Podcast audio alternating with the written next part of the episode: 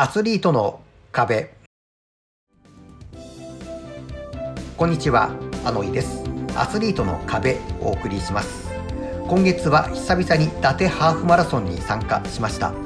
詳しいことは次回の配信でお話ししますがコースだけではなくいろいろなところが過去と変わっており初参加したような気分となりました。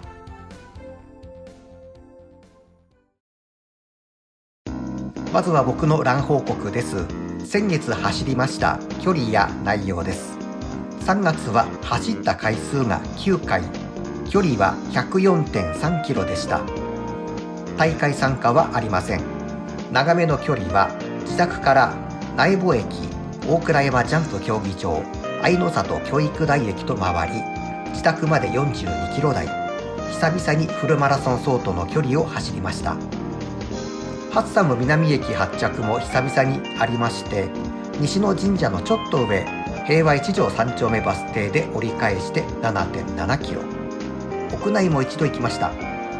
北勝アリーナのマシンで2キロを12分で走っています。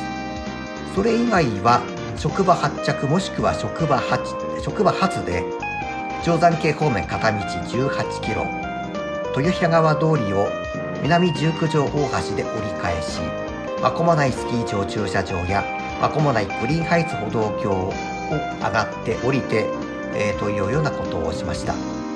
4月の伊達ですとか5月のノーザンホースパークレッドブル400あたりを意識して坂道をメインに走るようにしたつもりです。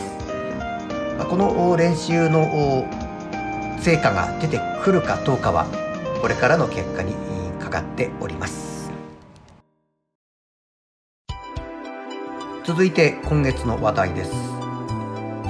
大阪マラソンのバーチャルオンラインの大会で、えー、妄想というアプリを使っていたのですがこのアプリがですね今年の4月28日をもちましてサービスを終了いたしますと告知がされました。コメントを読んでみますと2020年9月1日より妄想というアプリがありまして、えー、2年半ですね。4月28日をもちましてサービスを終了させていただくこととなりましたと書いております。えっ、ー、とこれはですねまず2020年の大阪マラソンの大体それと2022年かな？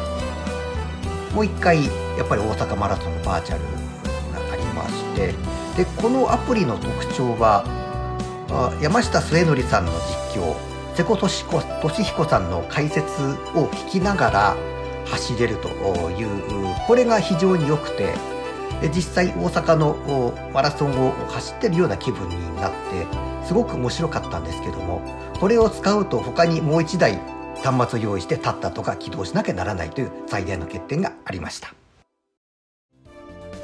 エンディングです、えー、来月ノーザンホースパークのマラソンの他にレッドブル400もエントリーしております。5月は距離の短い坂道ばかりとなりました。アスリートの壁お相手はあのいでした。それでは次回までさようなら。